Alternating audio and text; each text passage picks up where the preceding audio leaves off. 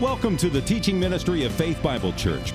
We pray as you listen to the following message, you will be encouraged and equipped to passionately pursue Christ. For more information, please visit our website at fbcevansville.com. So, what does the Bible say about geology? Whose fault is it anyway? Psalm 104, if you were to turn there, not only is it a wonderful psalm that talks about how God is intimately involved in different careers.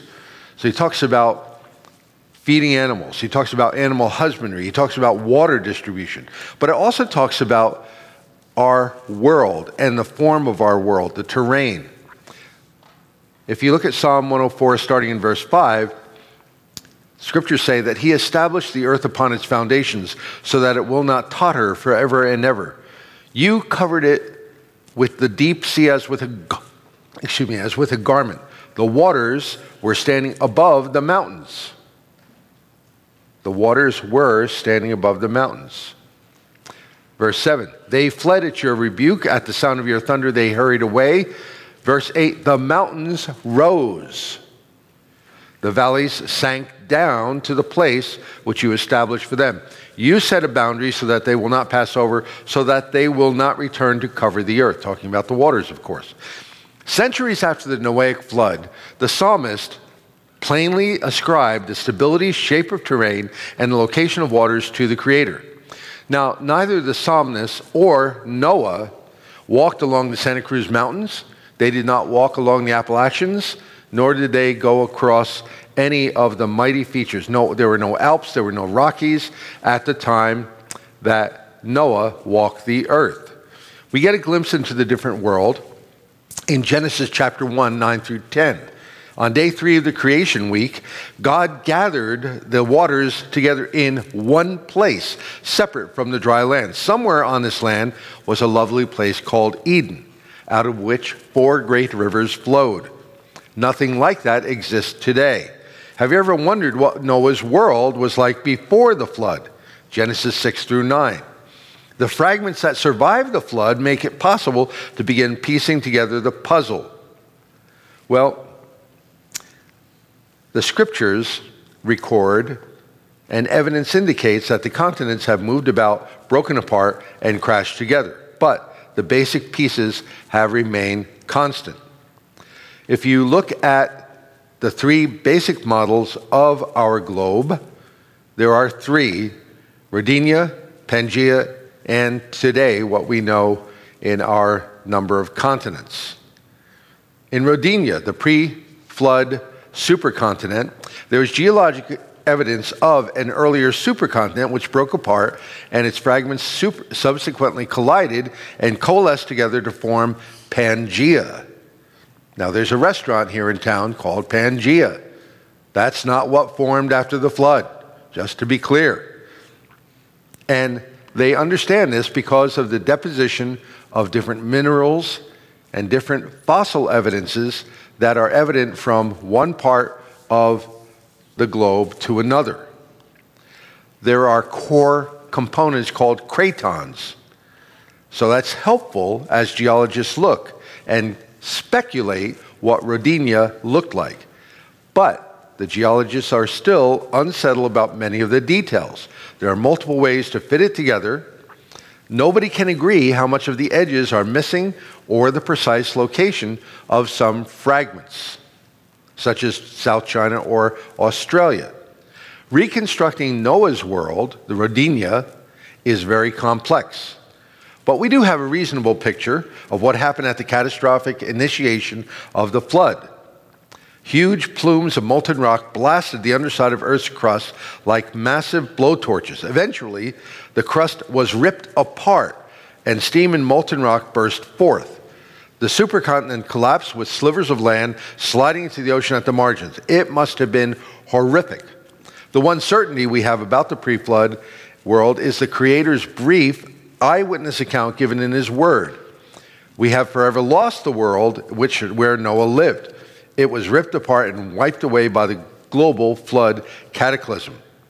The clues are a sober reminder of Christ saying that when he comes, all mankind, circumstances will resemble Noah's day when the flood came and took them all away.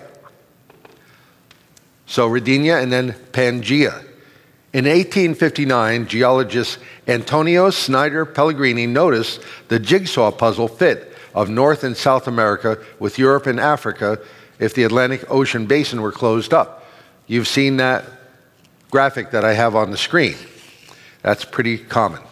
Uh, that was the birth of the catastrophic plate tectonics, uh, plate tectonics model, which provides a physical mechanism for the ripping apart of the pre flood supercontinent.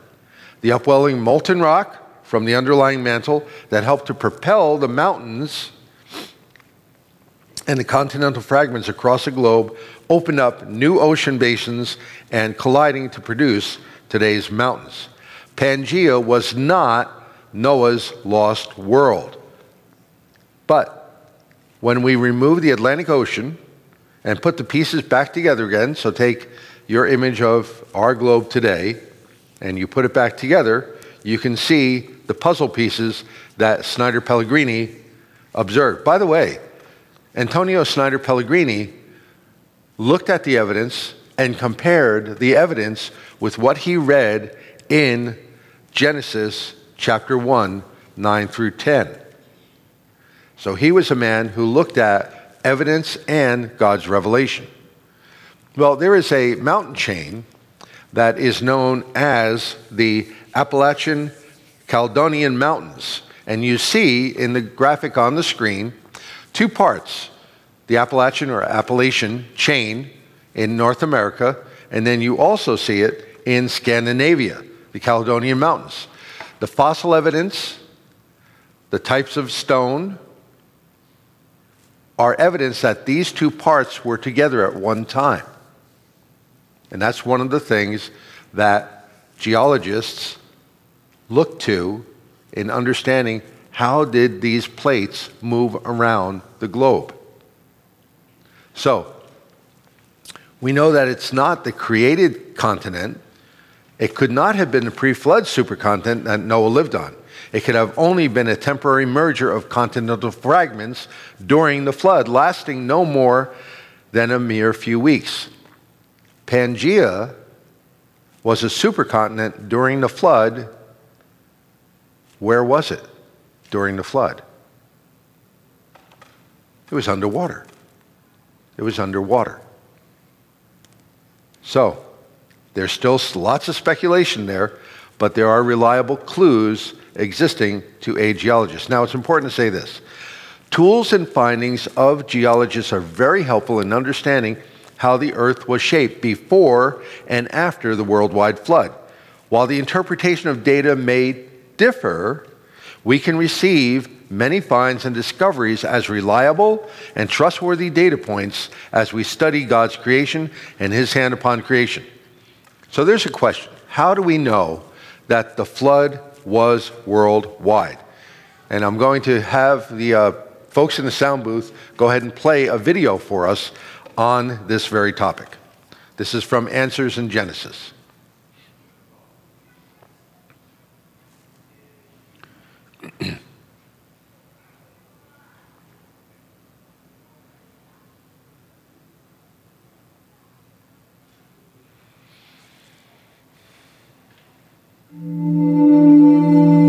Was the flood of Noah global or local in extent? The question of whether the flood was global or local in extent is ultimately a question about the authority of the scriptures.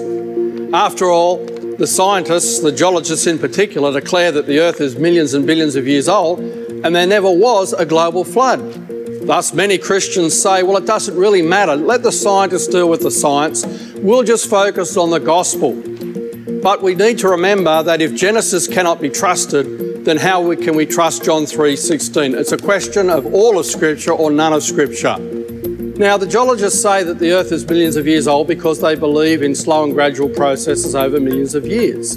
Sure, they believe in local, local floods and local catastrophes, but never a global flood.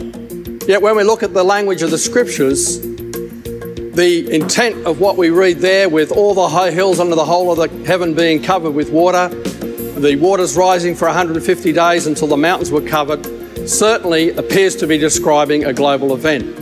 Now, the context of the flood account in Genesis 1 to 11 is on the question of universal origins, the origin of the universe, the earth, and everything in it, the flood, and then on to the Tower of Babel and the origin of languages. The context is universal. Whereas when we go to Genesis 12 through 50, the focus is on Abraham and his descendants, the children of Israel, the origin of the, the nation of Israel. Therefore, in the context of universal origins, the flood is described as a global event. There are three chapters devoted to the flood account, and yet only two to the creation account. Therefore, the flood with three chapters must be very important. And again, the context declares that it was uh, global in extent. The Bible talks about all flesh corrupted its way. God said He was going to destroy the whole earth. Why would He want to do that? Destroy all the animals as well as man if it wasn't to be a global event. I mean, the, the terms that are used there, as some of the Hebrew scholars have said, the spirit of the language, the intent is to describe a global event. And after all, if the Holy Spirit wanted to choose the words to give us that impression, then the Holy Spirit could have not have chosen better words to describe the extent of the flood. Now, there are theological problems too with this whole question. After all, if the flood was only local and the fossils a result of uh, millions of years, then that means all the dead things, the fossils accumulated prior to man coming on the earth. That means, of course, that Adam and Eve would have been walking on a fossil graveyard Yet the scriptures declare that God made a good earth. It wasn't until the curse that we find that death and suffering came into the world. Now, this is starkly illustrated by the occurrence of fossilised thorns in sedimentary rocks in Canada that are supposed to be 400 million years old. This is a complete denial of the scriptures if that was 400 million years old, because that means there was fossilised thorns for 400 million years before the Bible tells us that as a result of the curse, thorns and thistles came into existence. We need to remind ourselves that Jesus testified to the historic reality of the flood event. In the context of talking about the future judgment, which will be universal, he declared that in the days of Noah, they were eating, drinking, and marrying, and the flood came and took them all away. He was talking about a universal, a global flood. Similarly, with second, in 2 Peter chapter 3, the Apostle Peter talks about the last days scoffers who will deliberately reject the evidence for creation, the flood, and scoff at the second coming. The second coming will be universal. The creation was universal, was global. Therefore, in context, the flood was global. Now, after all, there are also scientific problems. Why would Noah have to build an ark the size that it was, 450 feet long, if, it, if he, all the animals had to do was to fly and migrate to another location. It doesn't make sense. Why tell Noah to preserve those animals on such a large boat if all they had to do was migrate away? So there are many problems with the, denying that the scriptures are teaching it was a global event. So you see, this is ultimately a question about the authority of the scriptures. The scriptures declare the flood was global, therefore, we believe that the flood was global and therefore the scientists who weren't there, who don't know everything, must be wrong about their declaration that there never was a, global flood. God's word is true, and what we see in God's world agrees with what we read in God's word.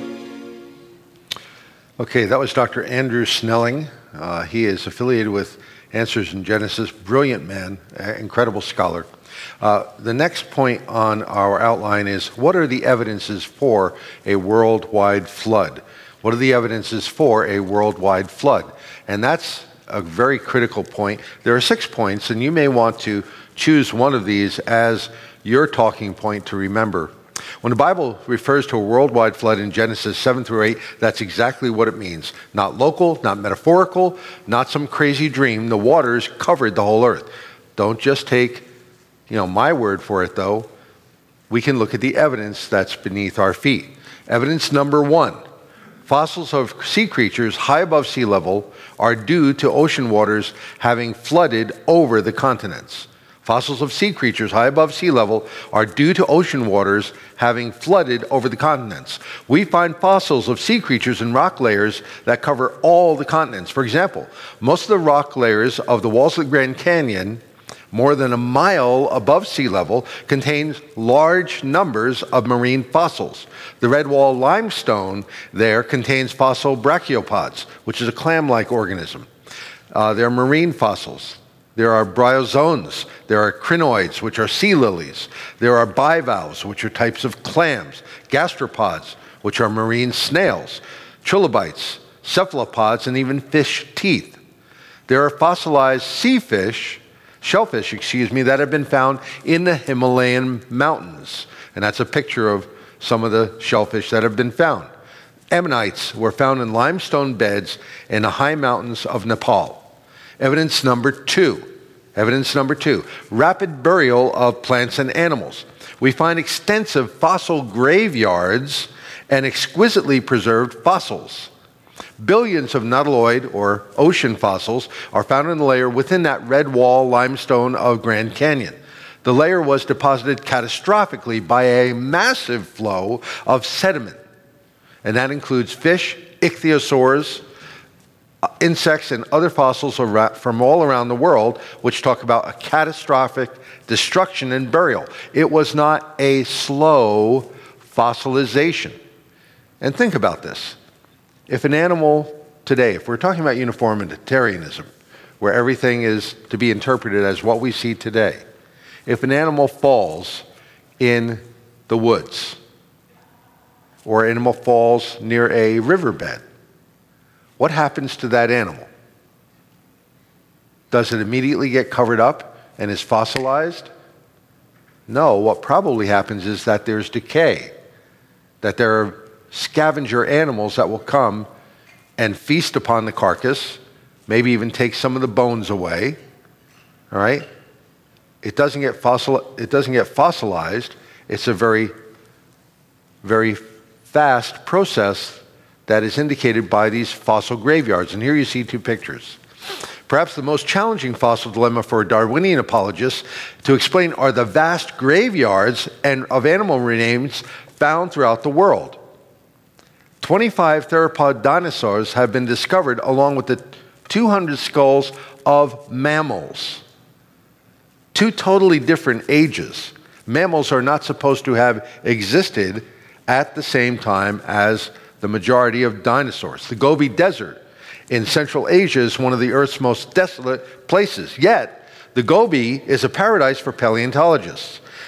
The American Museum of Natural History, together with the Mongolian Academy of Sciences, have excavated dinosaurs, lizard, and mammals in an unprecedented state of preservation. It's as if they found freshly exposed skeletons which look more like a recent remains of a carcass than 80 million year old fossils. You know, the rocks of Gobi appear to be missing precisely the strata, the layers, the geologic layers that currently hold the greatest public interest. And there's no evidence of the problems that existed creating the extinction of dinosaurs.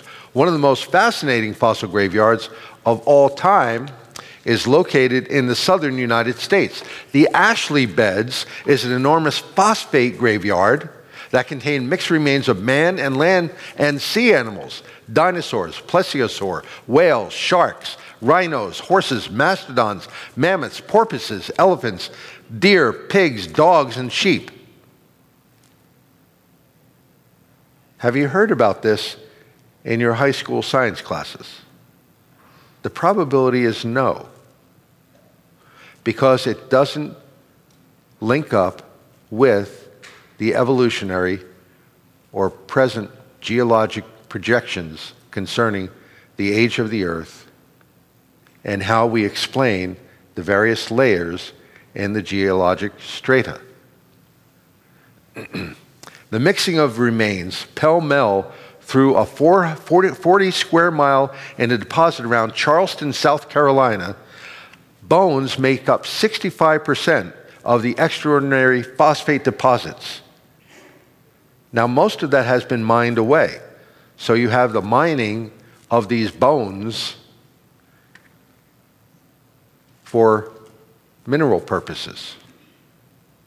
Evolutionists have tried to understand a credible mechanism for mixing creatures from the Cretaceous to the Holocene in one layer, but none have been satisfactorily answered. Well, Joe Taylor, uh, premier fossil uh, creator of fossil casts, has analyzed many sites around the world. In the United States, he found a profusion of skeletons in a hillside dinosaur graveyard in New Mexico.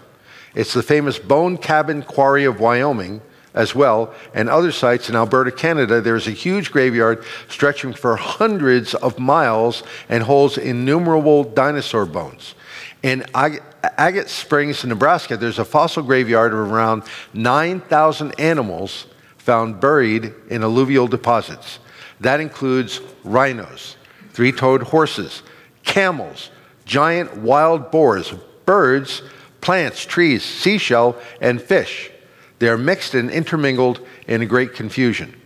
Tanzania, Belgium, and Mongolia also have similar massive fossil graveyards that mix animals that are supposedly from different evolutionary or geologic ages. There's another one in South Africa. The one in South Africa, we can only speculate how many creatures are contained in that graveyard. One mind boggling estimate says that there are over 800 billion animals. And again, they're of different creatures from different geologic and evolutionary scales and times.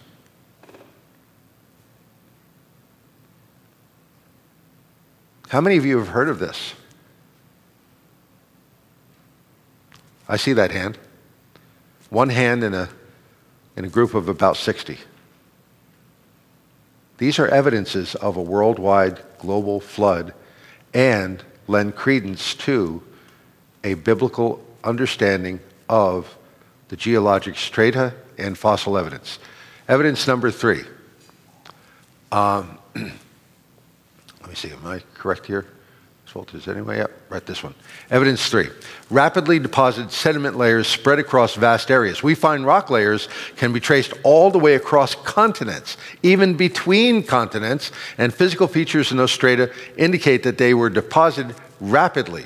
For example, the Tere sandstone and Redwall limestone that I've referred to before in Grand Canyon can be stretched and traced across the entire United States up into Canada, here, I hope you appreciate that.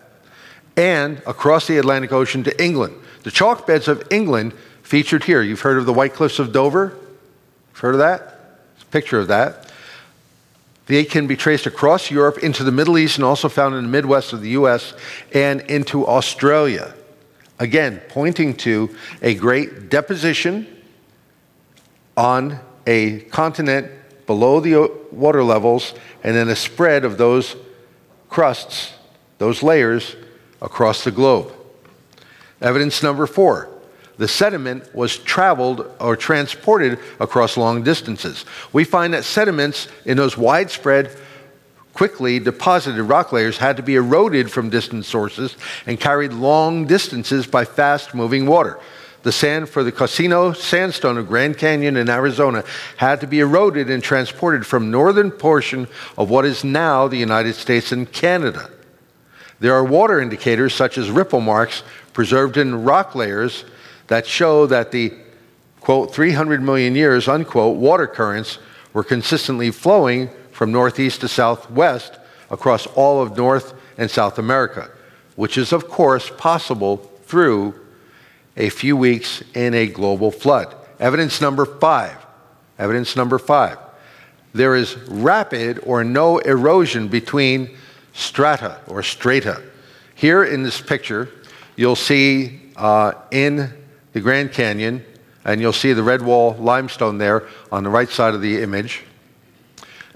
the top two layers under the Toe Formation are the Coconino Sandstone and the Hermit Shale. Now, these are separated by about 10 million years. But there's no boundary layer between the two. There's an entire layer missing of the geologic record. This is a problem. This is a problem. There should be another whole layer between the two. There's no evidence of erosion, no evidence of the moving of the layers. Evidence number six more, many strata are laid down in rapid succession. When rock moves, earthquakes, when rock moves that we can see, rocks break because they're hard and brittle. Here, in the image that's on the screen, you see a bent sedimentary rock. Sedimentary, of course, is rock that is compressed together with many layers, and it's a hard rock. If you were to take sedimentary rock and seek to bend it, it would break. But here, as you can see, the rock bends 90 degrees. It's almost a semicircle. Well, that is explained by a worldwide flood where materials are settling and then moving. They're still moist and flexible and pliable to form something like this. Well, I've talked to and referred to geologic columns uh, quite a bit in this lecture. And here's, here's a picture that's helpful. The one on your left is colorful. It you know, has different animals and fossil specimens that are appropriate for the age of the time scale. And on your right, and what you have on your handout, is the uh, geographic, uh, geologic column. And some of us here who are old enough to remember have mnemonic devices that will help them remember the order of the Precambrian, Cambrian, Ordovician, Silurian, Devonian, Mississippian, Pennsylvanian, and Permian. Say that five times fast. Um, as you can see from the graph that's on your handout, uh, there are different creatures and different animals that are supposed to be uh, representative of those different ages. And as you go up in the column, the creatures uh, over millions and millions of years become more complex.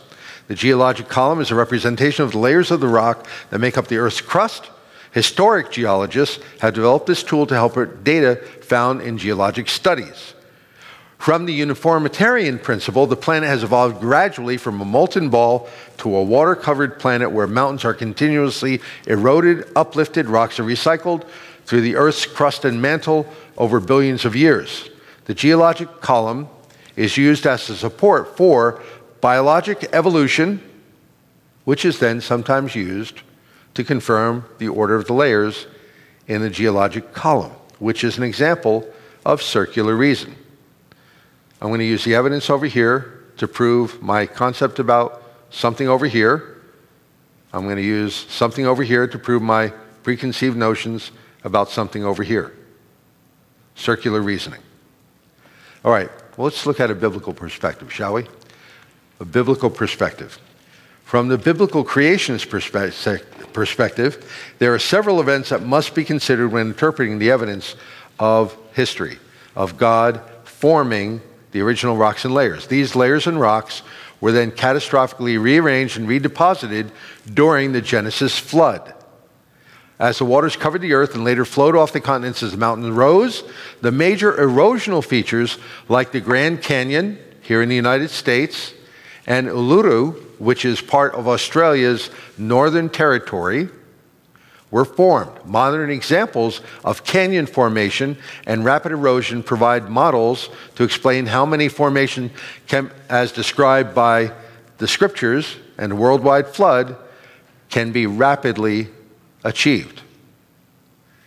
Anybody think of a, a, an ecological event within most of our lifetimes, aside from you guys, didn't happen during your lifetime.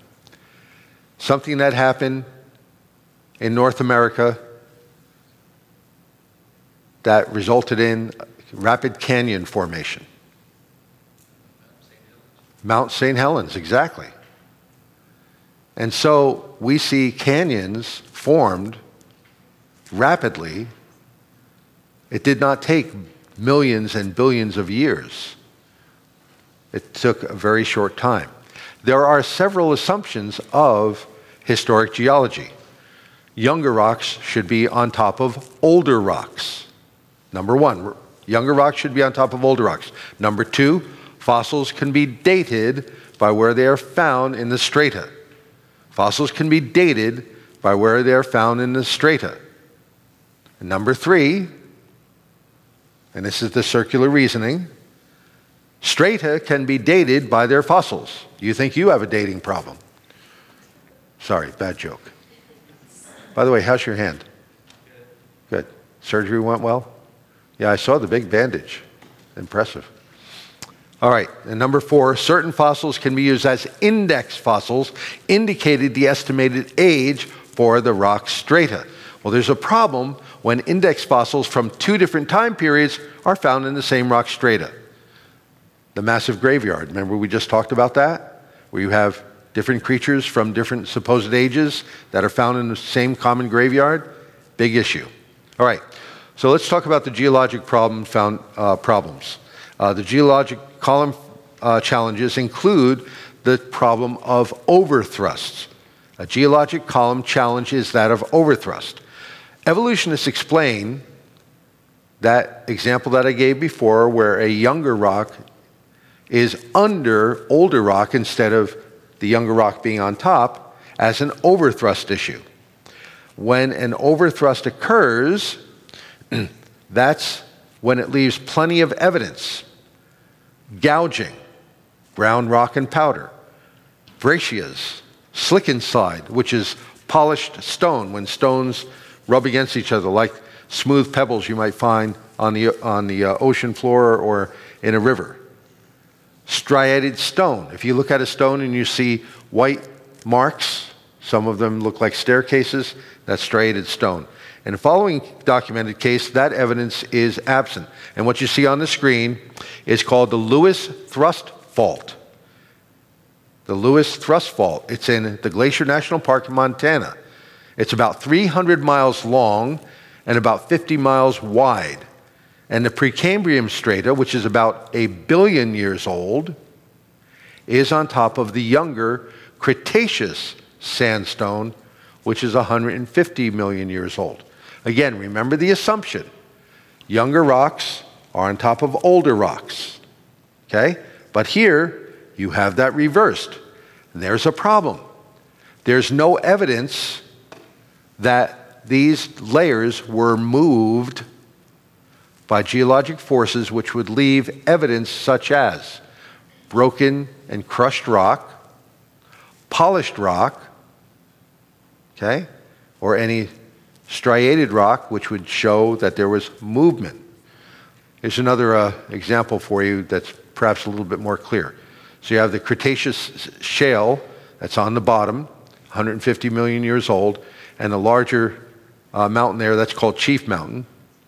That's the younger, excuse me, that's the older rock at a billion years old.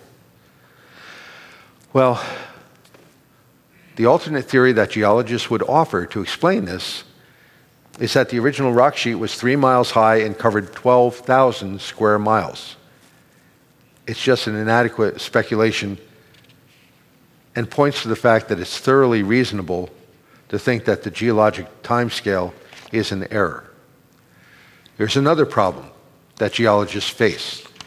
Another problem that geologists face are polystrate, polystrate fossils, where a fossil will go between the various strata. Here you see an example of fossilized trees that are going up and through various layers. If these layers were created by geologic forces and the fossil evidence was contained within the layers, how in the world could it have been possible for a tree to exist over millions and millions of years, become fossilized without decaying, and be found in places like this? So you see the vertical tree trunks, right? And you can see evident the various layers.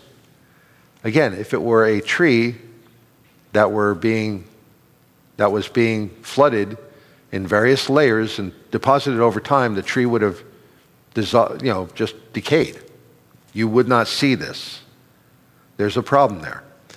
Polystrate uh, fossils are an exception to the rule, but they're known to all geologists. Frequently, trees are found protruding out of coal seams into the strait above, and perhaps extending into a second coal stream several feet above the first. Coal is supposed to have been formed 300 million years ago. However, the following human artifacts have been found in coal a small steel cube, an iron pot, an iron instrument, a nail, a bell shaped vessel, a bell, a jawbone of a child, a human skull, two human molars, a fossilized human leg.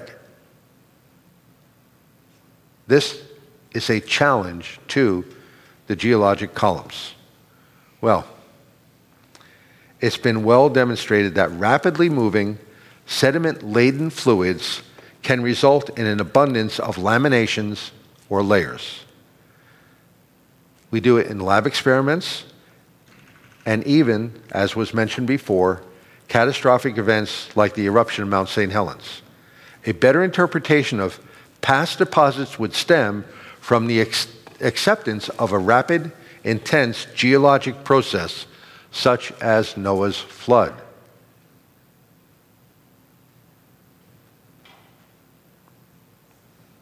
Everybody with me?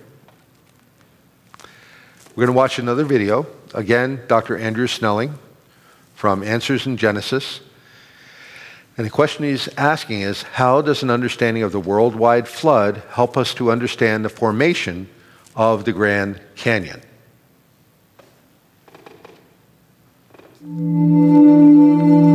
When and how did the Grand Canyon form? The Grand Canyon is 277 miles long, varies from 3,000 to 6,000 feet deep, and 4 to 18 miles wide. It's the only natural feature on the Earth's surface that can be seen from the moon. So, how and when did the Grand Canyon form? Well, there's three undisputed observations. First of all, everyone agrees that the plateau was there before the Colorado River. But that creates a problem because you see, the headwaters of the Colorado River are at a lower elevation than the plateau itself. So, how could the plateau, the water go uphill to carve out the Grand Canyon? And then everyone agrees on the scale of the erosion 1,000 cubic miles from the canyon itself and 100,000 cubic miles of rock layers from above the rim rocks of the Grand Canyon. So, how did the Grand Canyon form when it actually cuts through a plateau? It, it doesn't go around the plateau. In fact, the headwaters of the Colorado River are at a lower elevation than the plateau it cuts through. And everyone agrees that the plateau was there before the Colorado River got there and carved, supposedly carved out the Grand Canyon. Well, it couldn't carve out the Grand Canyon if it's at a lower elevation, its headwaters are at a lower elevation than the canyon itself. Now, there's always been a secular controversy about when exactly it formed, the Grand Canyon. The, the, conventional geologists have argued whether it was 70 million years ago when the plateau was uplifted, or even as recently as 6 million years ago. They don't know. They also don't know how it, it formed. Originally, they thought that the Colorado River carved out the canyon slowly because the plateau rose slowly at the same speed, and so it kept on cutting down as the plateau went up. But that doesn't work because of the dating and the plateau being there before the Colorado River was. So now they think, well, uh, there was a stream that, that eroded from the west through the plateau to capture the headwaters of the Colorado River that were then draining out through the little Colorado River. But that doesn't make sense because you still have the same problems of what slow and gradual erosion can accomplish. But we do know that there is evidence there in the Grand Canyon of rapid and recent catastrophic erosion. For example, the debris from the Grand Canyon is not in the delta of the Colorado River. The cliffs are stable. There's no debris at the bottom of the cliffs. If it was millions of years of slow erosion, there should still be large amounts of debris or talus at the bottom of the cliffs, but they're not there. It's as if it was all swept away when the canyon was carved. And that makes sense. We know of examples of catastrophic erosion. On March 18, 1982, a mud flow from the sides of Mount St Helens ripped its way 100 foot deep into a canyon system that formed 140th the scale of the Grand Canyon. Then we know from, uh, from the evidence that in the Channel Scablands in the Pacific Northwest, 500 cubic miles of water burst through a natural dam and in 48 hours eroded out a 15,000 square miles area. So, when was the Grand Canyon formed? Well, if we look at the evidence in the light of God's Word, it's clear that as the flood waters retreated, the mountains rose, the valleys sank, and those waters would have drained off the plateau country that was rising up to rip off that 100,000 cubic miles of rock. And then, as the waters flow receded and slowed down, it would start to carve a channel. But by that time, the plateau was so high, it was damming those receding flood waters to the east, making huge natural, natural dams.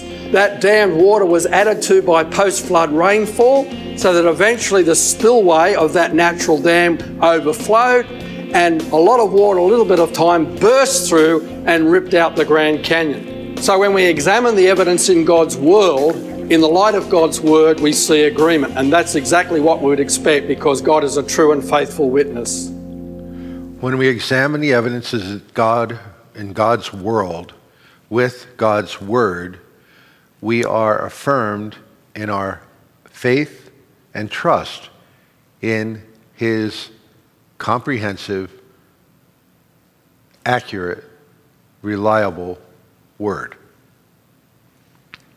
We talked about eight particular items.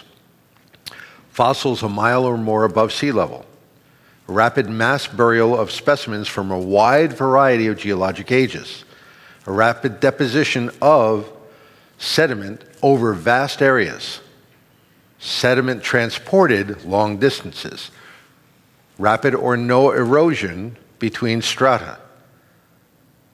Many strata laid down in rapid succession. The problem of overthrusts, not fitting geologic column age.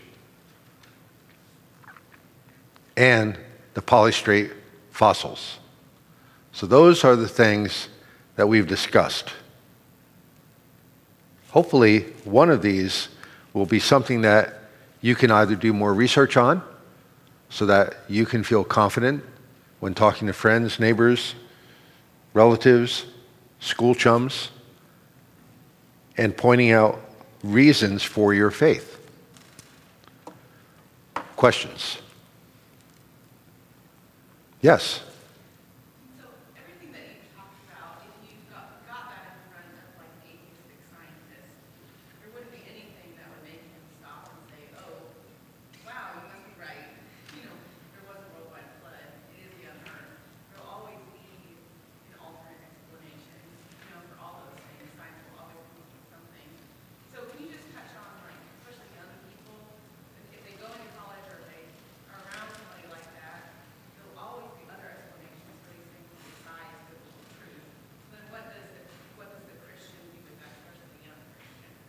Well, I think that's a great question. And you're right. You know, we talked about, in at least one example, an alternative explanation to some of the things. The question is, you know, we can always come up with alternative explanations.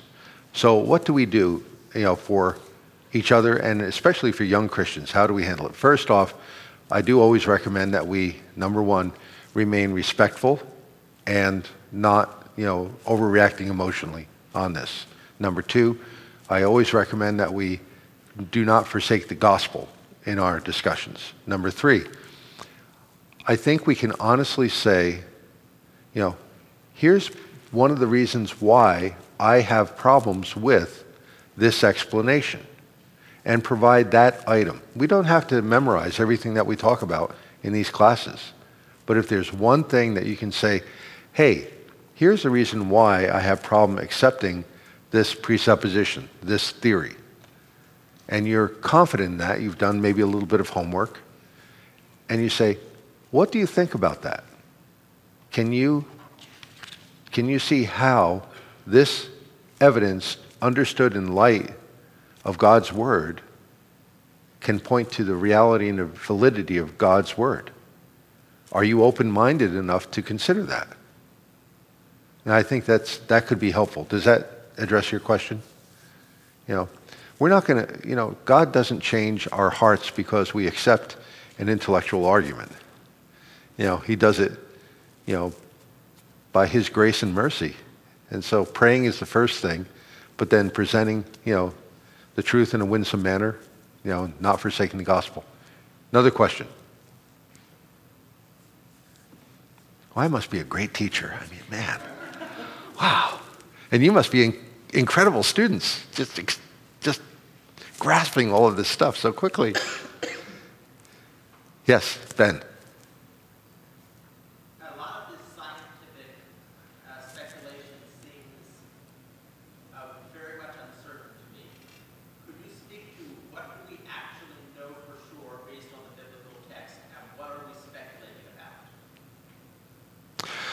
So Ben's question is, there's a lot of speculation here uh, on uh, the theories that are presented, whether you're looking at an old Earth theory or uh, the creation young Earth, you know, uh, model.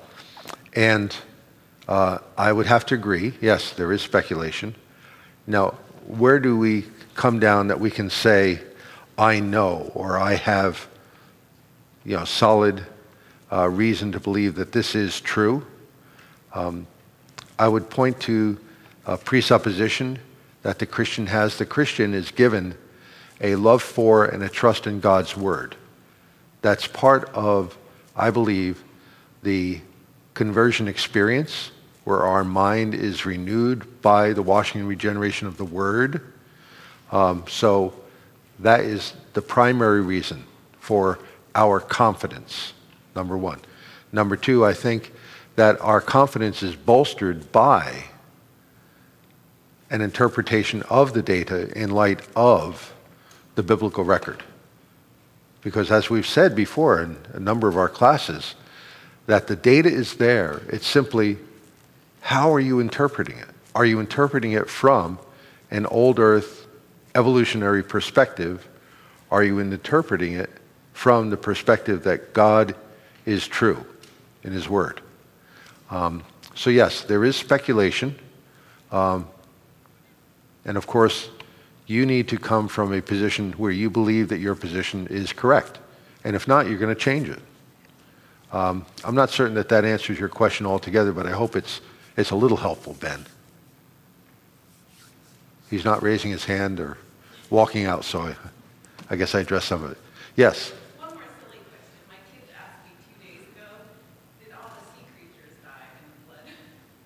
That's a great question. Did all the sea creatures die in the flood? And I'm going to throw that out to uh, the class of scholars. Uh, scholars, did all the sea creatures die in the flood? No. No. No. No. Okay.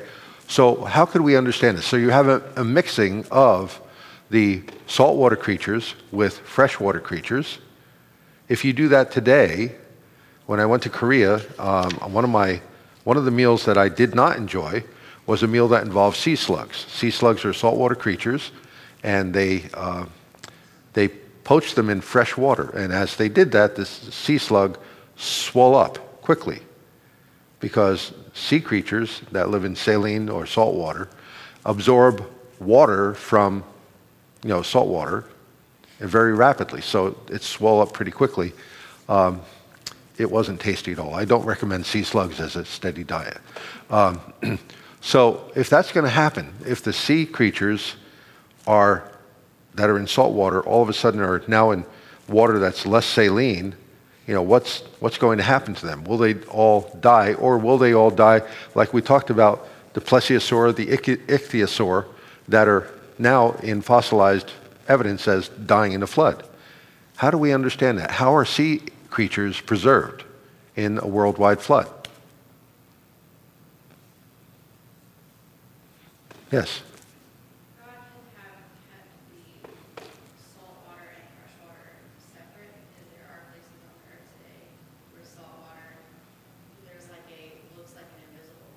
Mm-hmm. Yeah. There are some places where it's not miscible. Salt water and fresh water will be fresh. There are also estuaries where saltwater and fresh water are mixed and creatures do go back and forth across that line. And the third thing is that God was behind this whole thing. Could he have preserved these creatures and the, the, the, uh, uh, in the water? Yes. Brother, you have a question. Uh, as far as being preserved, I would say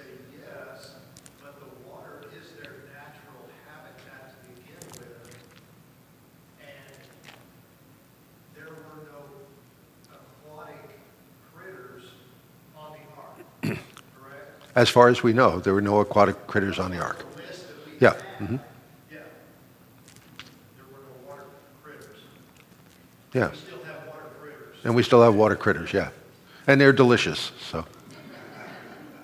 So I, I don't know if that's going to answer the kiddos' questions, but that's a good question. I'm glad they're thinking. I'm glad they're asking those questions. And uh, Answers in Genesis, uh, the Creation Museum, the, the Ark, have lots of literature that's available. You can go online, and uh, I think there are helpful children's books that answer some of these questions, especially about dinosaurs, which is, I think, the greatest publicity, publicity that the evolutionists ever had. Uh, we're at 9:52. Uh, I'll invite anybody else who has questions to come on up uh, and ask them after, so we can uh, get ready for worshiping with the rest of God's people here. Thank you very much. Let's pray. Father, we do thank you for uh, the reality that we can indeed trust you, that we can have confidence in your word.